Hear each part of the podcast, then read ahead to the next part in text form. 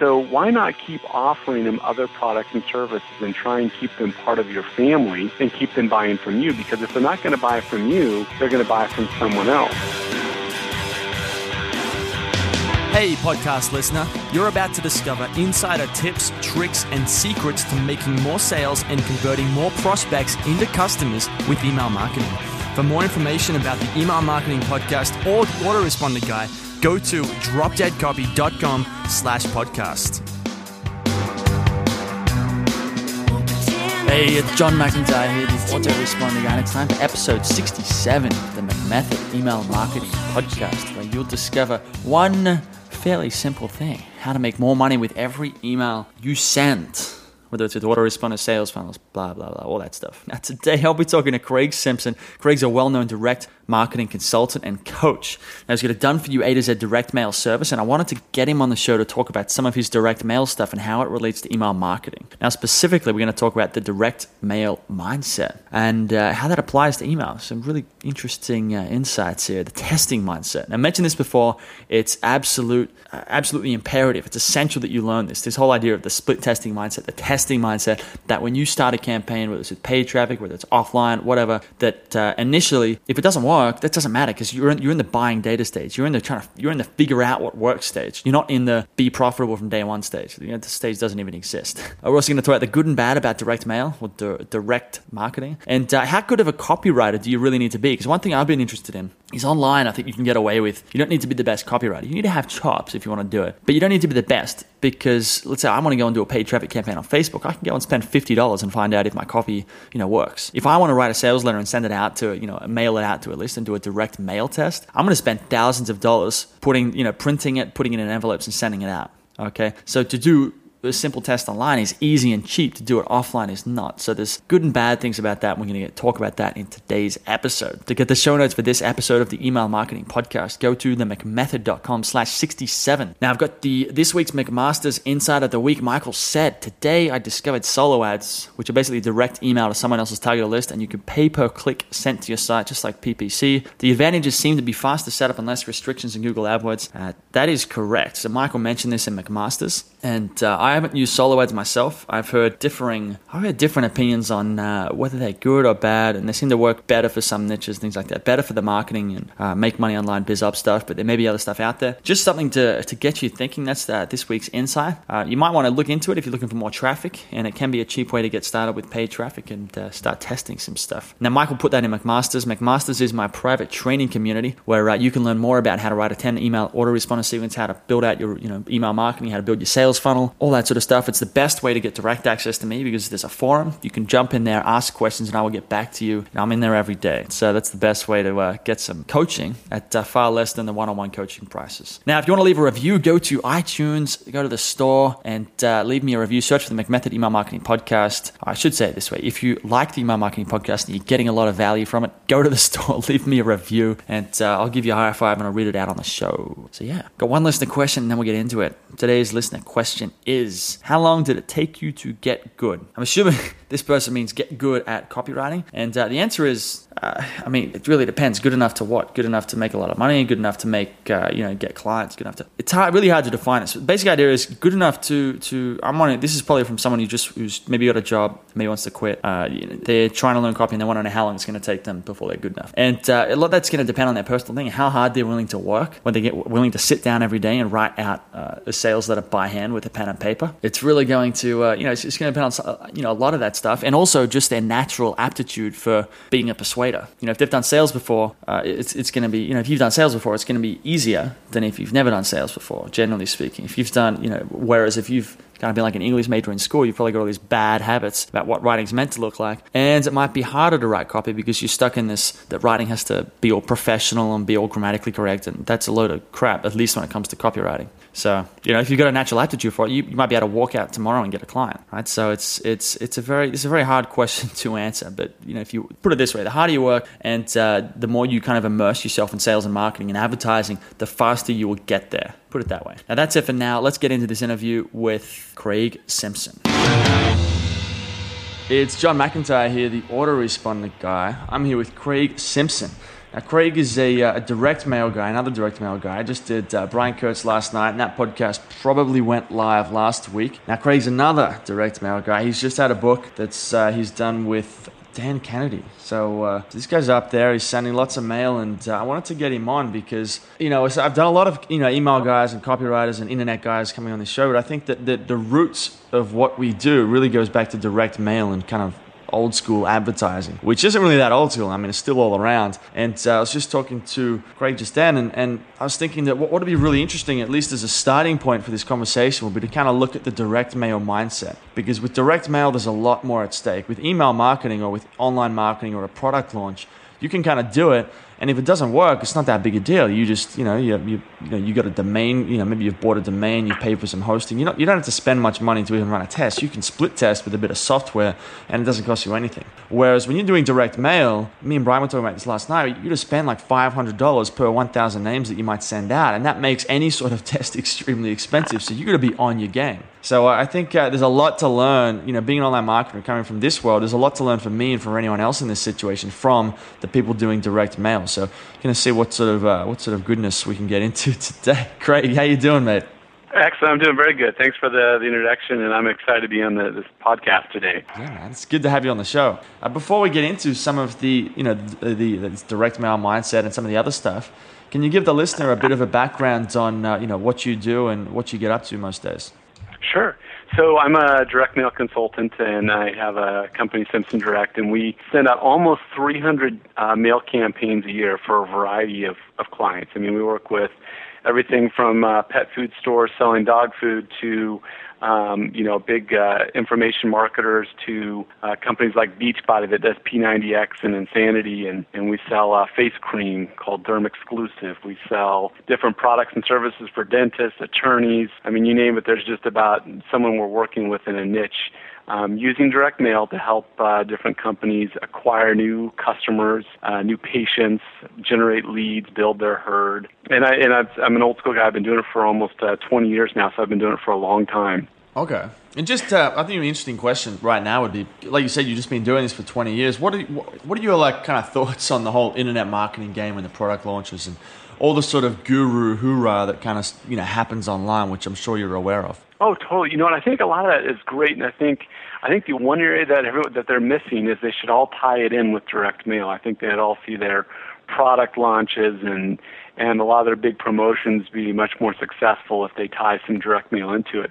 I mean, you know, when you um, when you're out there in the media and you're testing all these different media options, whether it's radio or TV or internet, you compare the results and you look at them. Um, I mean, everyone's got a little bit, you know, they all have some strengths. But um, for me, I've, you know, I'm saturated in direct mail, so I'm constantly seeing positive results um, from the direct mail marketing. I'm seeing internet and online guys um, using direct mail. Um, in fact, Google, um, they're the eighth largest technology mailer in the country. So you think all the hype and hoopla that goes along with Google, and their online pay per click advertising. Well, behind the scenes, what's not really being reported is that they're heavily using direct mail, so much mail that they're up there with DirecTV and AT&T and Verizon and Dell Computers, and they've become the eighth largest direct mail company um, in the United States for the technology niche. So I love I love direct mail, and even though it's not the shiny object right now, it's still getting a lot of uh, attention, kind of behind the scenes.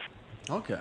Interesting. I'm curious, how hard is it? This might have been a question for more the end, towards the end, but how hard is it for someone, you know, like me, or you know, who's got an, a website, maybe a marketing consultancy or a business selling, you know, anything from, like you mentioned, pet food. But someone's gonna be listening to this, maybe they want to try give direct mail a try. How hard is it for them to go and get a campaign up and running without hiring someone like you? Is that is that possible, or do they need someone like you who's kind of in the trenches? No, I think it's totally possible. You know, my I did my first direct mail campaign selling fake rock climbing holds through the mail. I don't know if you know what fake rock climbing holds are, but the things you bolt onto rock walls and yep. and uh, I started out with 250 pieces and and to be honest, uh, 250 piece mailing, and to be honest, my first mailing was a complete bomb. But I kept testing and testing and trying different things, and eventually on my own, without anyone else's help, I ended up selling over 4,000 rocks through the mail. And I think with anybody, whether you're a small business owner or just getting started, you know, selling a new product or service, if you if you you know, read some of these books and, and look at the, the testing methods that you learn and start out small, spend it, send a few hundred pieces at a time, you can find something that's working for your niche and then just roll it out. You know, you don't have to start out with a 50,000 piece mailing. You can start out with small, a small sample size and work your way up um, as you get a great return on investment and you test things and you figure out what works and what doesn't. Mm. I like this. I like that you mentioned this, basically the testing mindset, which is something that's taken a long time that's to sort of click. You know, for me to understand is, you know, I've done campaigns just online, you know, paid traffic campaign before. This was a couple of years ago when I was just getting started, and uh, it didn't work. The first few times it didn't work, and uh, me not really knowing what I was doing or understanding how this stuff really worked was like, all right, well, I don't know if I consciously decided to give up. I just gave up. I just didn't follow through, and I stopped doing it, and and that was that. Now you know, it's I've been reading, you know, doing some Perry Marshall stuff, and I'm setting up a paid traffic campaign for my own business. Now it's like starting to click that if all I'd done is just kept that campaign running, you know, spending ten dollars or twenty dollars a day, whatever it happened to be, two years later, which is now, or three years later now, I would be miles ahead just by that simple sure. fact of just sitting down and testing consistently. And this is something that a lot of people online, it might take them a while to get. If they've been in the game, they get the right mentor, they'll get it, you know, sort of quick. Everyone says split test, split test, but this is maybe online, like like I was saying before, the stakes aren't as high as direct mail. If you fail, you're not going to lose that much money. Whereas with direct mail, you have to get this stuff ironed out. So testing is really like it's mandatory if you're doing direct mail, isn't it?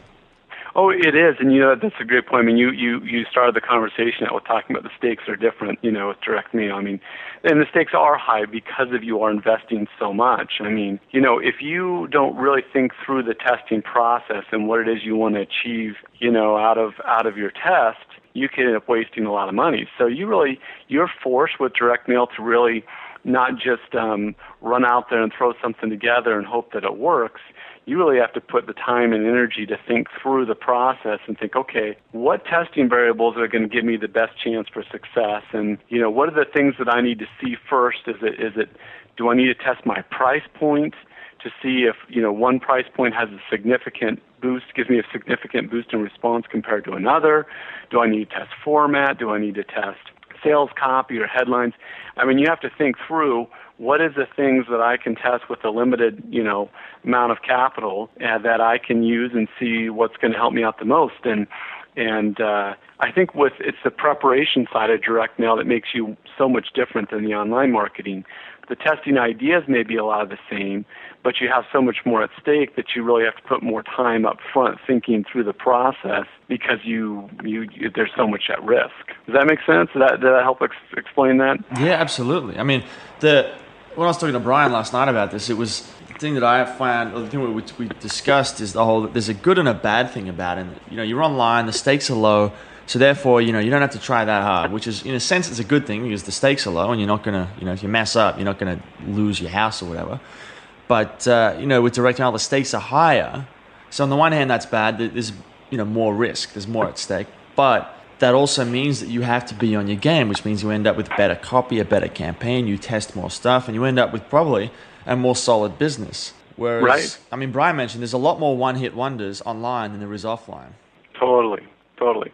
I did a study on uh, the customer values between someone who's generated online versus somebody who's generated on TV and somebody who's generated through direct and I took 50,000 buyers from TV, 50,000 buyers from direct mail, and 50,000 buyers from internet, all who had paid the exact same price for a product within the same time period. And we looked at the long-term customer values of them. The, the customers that were brought in through direct mail ended up spending three times as much as those who were brought in through the internet and they spent twice as much as those who were brought in through the TV. So um, it was harder to acquire those customers, but they ended up spending a lot more money than those that were generated through other sources. So there's a lot to be said about you know direct mail. When you can get a customer and you can find a system that works, um, it's something that you can use to really bring in your best customers. Okay.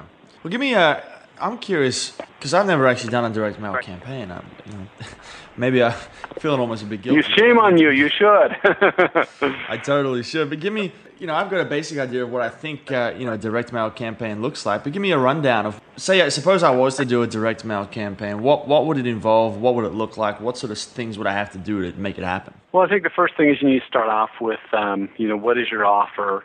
You know what it is you're selling. You really want to take a close look at it and figure out, you know, you're you're, you're going to be talking face to face essentially, you know, through a sales letter um, with someone. You got to think about what a reasonable offer would be um, that would be good enough to get them to respond and, and take action. So let's say you're going to a list of cold prospects you're probably not going to have much luck selling them a $7,000 coaching package right out of the gate with direct mail. You're going to have to get them to warm up to you a bit before you can do that. So what I find for, for the first offer, it's best to either do a price point that's below $200 or some kind of free offer to get them into a, a a sales funnel where you can send them free reports and other information and kind of bring them up the ascension ladder. So first you want to look at your offer and identify what it is, make sure it'll fit for direct mail. Then you're going to write your sales copy, and the length of the copy will depend on, you know, how long it, it takes to tell your story and to list all the benefits and get them to respond and get get the information across to the prospect that will motivate them to to respond. And once you have the copy, then it's uh, you get the design done. And and with direct mail, it's not uh, it's not the Madison Fifth Avenue really flashy big photos and images of design. It's really focused on the copy, and it and we want uh, any design work done on it to enhance the copy and not distract from it. Um, once we have those things, we work on finding the right mailing list, which is you know make, making sure that we have the best um, prospects to go after to present your offer. And then uh, once we have those things, we get the piece printed and mailed and, and track the response and find out what worked and what didn't. So that's kind of a, a basic rundown of, of the direct mail uh, schedule. Okay. And how good of a copywriter do you need to be to really pull something like this off with the sales letter? Boy, it really depends on who you're marketing to and what you're selling. I mean, if you're doing a if you're a regional business and you're selling pizzas, you could probably be uh, you know not a very good copywriter and do okay because you have a really targeted market in a targeted area. Um, if you're trying to sell a joint pain sup- supplement on a national campaign, you're going to have to be an A-list copywriter in order to get the, the response needed. So really the offer and the market that you're in really determines how good of a writer you have to be. Okay. Okay. So this that's interesting. So it's kind of like you can get by with with not bad copy. You still need good copy, but it's almost like the the copy really depends on like you got to understand its context and that you can yeah. L- yeah lower the requirement for good copy by improving your targeting or matching.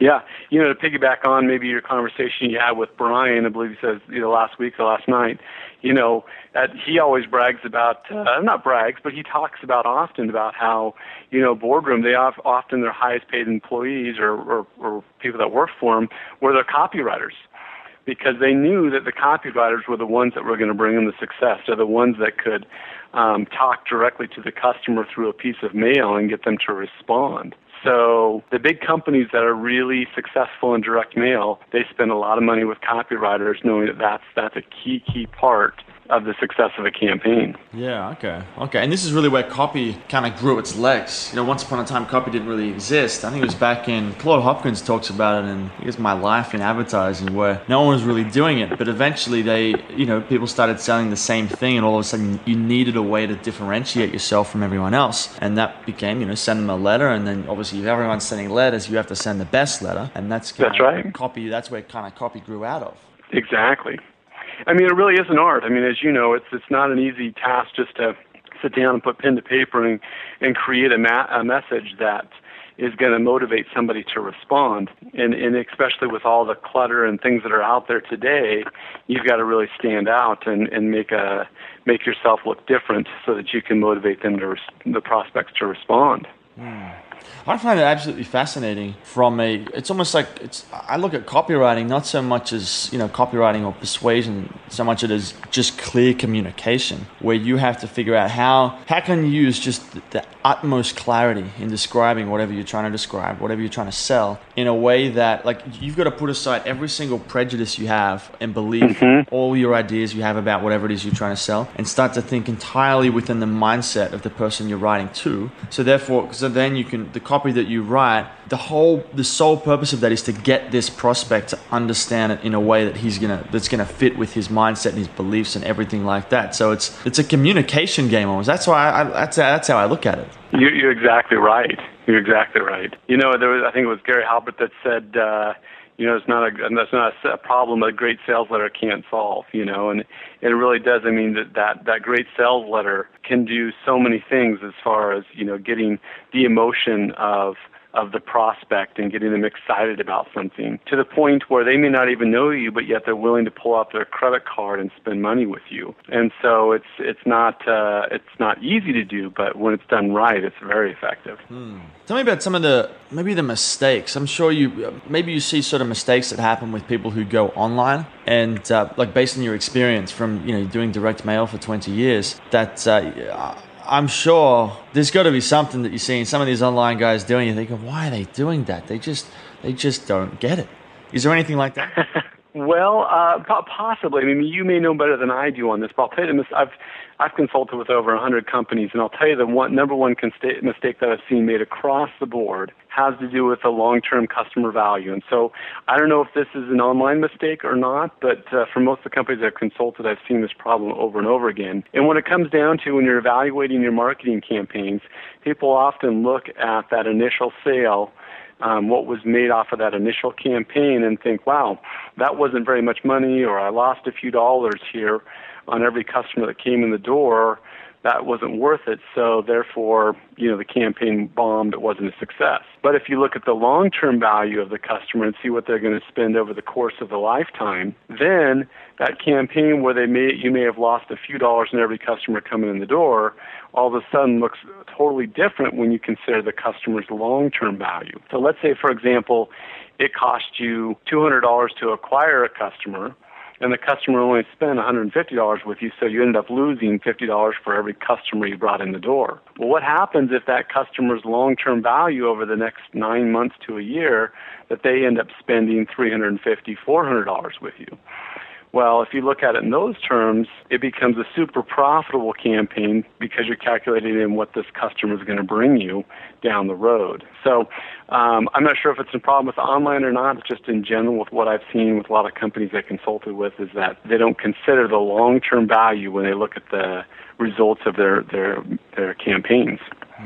This is something that, that sort of you know it's ringing true or rang true you know a lot lately is because I had another guy on this podcast to talk about. He's an internet guy and uh, you know he's all about recurring revenue which is great. And I'd never really done it before so I'm like all right well I'll give this a shot. So I said he, he has a forum and a community obviously people pay per month so you get that recurring revenue come in. And, and him and there's a bunch of guys who are talking about this right now. So I went and set the forum up. It's going great. And it's still out there. It's still uh, you know it's still running I'm still pushing people to go and buy it but what I realized after uh, after a month or two of having it open was that the point isn't to have recurring revenue. The point is to have a higher lifetime customer value. So with you know when you make a product and you sell it for say hundred dollars, you make $100. But if I can put somebody in a community where they pay $100 a month, I'm going to make $300 or whatever it happens to be. The, the exactly. catch, though, is that everyone, you might have a community where people can pay per month. That doesn't mean they're going to stay forever. There's always going to be an average amount of time. Maybe it's three months. And if it's three months at $100 a month, your lifetime customer value is only three, you know, is $300 and that's the that's the right. real figure. That's the important part, and that's where you might think, well, why don't we could sell a hundred dollar product on the front end, and a month later, then sell them a five hundred dollar product, and then we'd have a six hundred dollar lifetime value. Therefore, we'd eliminate the need for this this forum. And so it's kind of like once you realize what metrics you need to focus on, it actually becomes a lot easier to manage and build a business. It's like what Peter Drucker said: what gets measured gets managed. You're exactly right. And it's amazing how many businesses actually miss that. You know, it it, it uh, they they are so nearsighted in their thinking that they really just need to take a look at the long term value and think about that end goal. I mean, you know, most people buy because they're they're a creature of habit. They've got a hobby, an interest, or a desire, and you are offering them something that that makes them that you're offering something that they want, whether it's a hobby, an interest, or a desire. So why not keep offering them other products and services and try and keep them part of your family and keep them buying from you? Because if they're not going to buy from you, they're going to buy from someone else. So being nearsighted and only focusing focusing on that first transaction is going to cause you to miss out on low hanging fruit and easy to acquire or easy to sell uh, customers on the back end. Um, whereas if you really think long term, long term relationship, long term customer value, offer other products and services, you're going to fulfill the needs of that customer's desires and their, their hobbies and their interests. And at the same time, it's going to bring you more revenue and uh, allow you to be able to um, grow your business quicker because you can you can build it based on the back end sales. Yeah, Absolutely, and it seems to me that you know, as a business owner, the point isn't to do anything. Like the, the primary job of really the you know the guys managing the business, the entrepreneur, is to get more leads in, and this is what marketers do basically, but get more leads in, convert more of those leads to customers, and then make those customers spend as much money as possible over the course of their lifetime. That's that's exactly right. So let me ask you: So do you find in the internet world that uh, that focus is, is? Do you feel like that that most internet marketers have that long term value thought in mind, or do you think they're more short term and just trying to grab that initial that initial sale and move on to the next customer? yeah, I think a lot of people online, they, I mean, and, and I'm, I was one of them. I'm still one of them in, I guess, many ways. That you know, people get into the online game because they want to. You know, I live in Thailand, so a lot of people have heard my story and they're like, "Well, I want to move to Thailand and work online and travel around and do all that." so the emphasis is less on building, you know, less on doing things the way business should be done, and more on I want to have a great lifestyle. And that'll often mean that I think someone will make, yeah, I guess short sighted decisions. They're not in the game to build a big business that maybe one day they can sell or that, that they uh, basically like a recurring net income asset. They're not, and maybe that, I think that'll come down the line. I've been doing this for a couple years now and it's starting to click and I'm starting to get it. But at least initially, no one really thinks like this because most people come straight from jobs, straight from the working class that no one in their family has done business. So no one's really explained this stuff to them. And it's very hard to get this sort of, these sort of realizations from a book. You you've kind of got to be in the trenches working and doing it for a while until you start to go, hang on, if all I do is sell an ebook here, that's not a very good business. You can't do much with it. It's right. not worth much to anyone. And uh, right. you start to get those light bulb moments, and that's, I guess, what's been happening for me this year is starting to go, I can't just sell an ebook. I can't just sell one product. This has to be a big business with various different products at various price points, with a marketing system in place, and all that stuff. Exactly. Yeah. Good. I've noticed too, like there's guys like Perry Marshall, which are out there talking about this stuff. And uh, if you go to any kind of like advanced marketing lesson or course or something like that, or listen to podcasts like this, you'll hear about it. But even then, like you know, I, have read you know I've read Dan Kennedy stuff before, and a lot of these guys, and they talk about this lifetime customer value, and I was always annoyed in the sense that to me it feels like a very hard number to track and it's you know annoying and cumbersome and all, all of that it's just so much easier to focus on just a sale but mm. i think what's really making it click for me right now is that i'm setting up a, in the process of setting up a, a sales funnel for a paid traffic campaign and i just had uh, sat down with the i guess a mentor last uh, was two weeks ago or a week ago and his advice was basically instead of just selling that one product on the front which uh, i've got up for I think it's about seven dollars right now. He said go and set up three upsells so you can make instead of seven dollars you make three hundred dollars. And uh, at, at, first I was kind of like that that's okay that's not that big of a deal but I'll go and do it because you told me to. But then I started thinking I was thinking if I do that that means that if all I did like if I get one person to buy buy the product and buy every upsell, so one person through the funnel in say two thousand people, and it only cost me that could cost me three hundred dollars, and I'm breaking even. And then there's an email sequence, like a back end sequence, which is obviously going to pick up a few more sales, so it's going to put the campaign into just straight pro- uh, profit. Whereas if I only had that one product and the, the potential to only really make $7 from one person on that first day, it would be a very different game. And I would, and I think this is happening all the time online, and probably maybe with direct mail too, is that because I ch- like dramatically changed the potential money that I can make on that front, I'm going to be able to look at a campaign with, you know, a lot more of a positive outlook. Because if it's not working straight away, I'm going, well, hang on, I can probably spend I can spend up to three hundred dollars on this campaign before I really can start to think that maybe it's not working. Which is you know if you're right. at seven dollars, that's a very different. You know you're going to start you know you're like this campaign's not working. There's no way I'm ever going to make my money back, and then you give up too early. So to me, it's kind of like this is why you need like this is almost like the fundamental foundation. If you can get this part ironed out, the amount of money that you make from someone, everything else gets easier.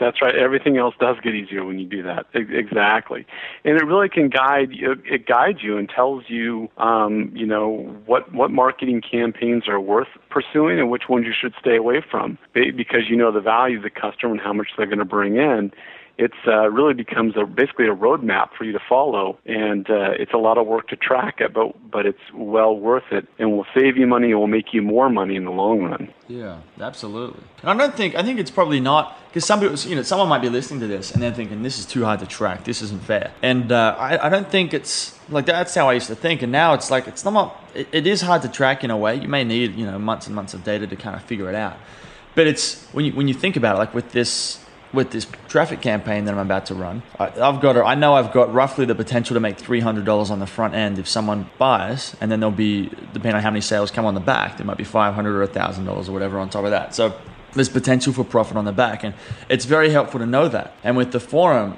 which uh, is actually called McMaster's, which people have probably heard of, is uh, I know that while it's a it's actually a quarterly thing right now, while people are only going to stay for one quarter or two quarters, there's going to be well, however long it happens to be, but there'll be an average time. It helps for me to keep that in mind, so I know that it's not going to be an infinite infinite amount of money. I know that there's only going to be two hundred fifty dollars or five hundred dollars that that this person's going to give me, and that's when you know that it gives you a lot more. It's kind of like decision making power. Right. Totally. You're exactly right. Cool. All right, man. Well. Uh, we're coming up right on time. I, I wasn't sure if you want me to call. Sorry, go ahead. we, we, before we uh, before we wrap up, so we come up right on time here. But before we wrap up, can you, uh, the listener, this might be wondering where they can learn more about you, and uh, maybe they even want to hire you to, or maybe they just want to talk to you about the direct mail stuff and how they can set it up in their business. So, where's the best place to go and learn more about Craig Simpson? Uh, the best place is to go and get my book, which is called The Direct Mail Solution. You can get it at thedirectmailbook.com directmailbook.com. Simple, just the directmailbook.com. And it's called The Direct Mail Solution. It's written by Dan Kennedy, myself. And it basically gives you all the details on how to put together a direct mail campaign from start to finish. The things to watch out for, the things that will save you money, the things that will help make you more money. It gives tips on copywriting, lists, production, um, tracking, the whole nine yards, even lifetime value and even tracking lifetime value. So um, you can get the book on Amazon as well. Uh, it's called the Direct Mail Solution. So that's really the best way to find out more about me and more about direct mail is to, is to get that book. Awesome. So I'll have links to the book in the show notes at themethod.com. So if you want to get, over there, click the link and go and buy my book. All right, great. It's been good, man. Thanks for coming on the show. Great. Thank you for having me. Appreciate it. Hey, everybody, thanks for listening. If you want to discover more insider tips, tricks, and secrets about driving sales with email marketing, sign up for daily email tips from the autoresponder guy. Go to dropdeadcopy.com slash podcast, sign up, confirm your email address, and I'll send you daily emails on how to improve your email marketing and make more sales via email. You'll find out why open rates don't matter and the seven letter word that underlies all effective marketing and much more.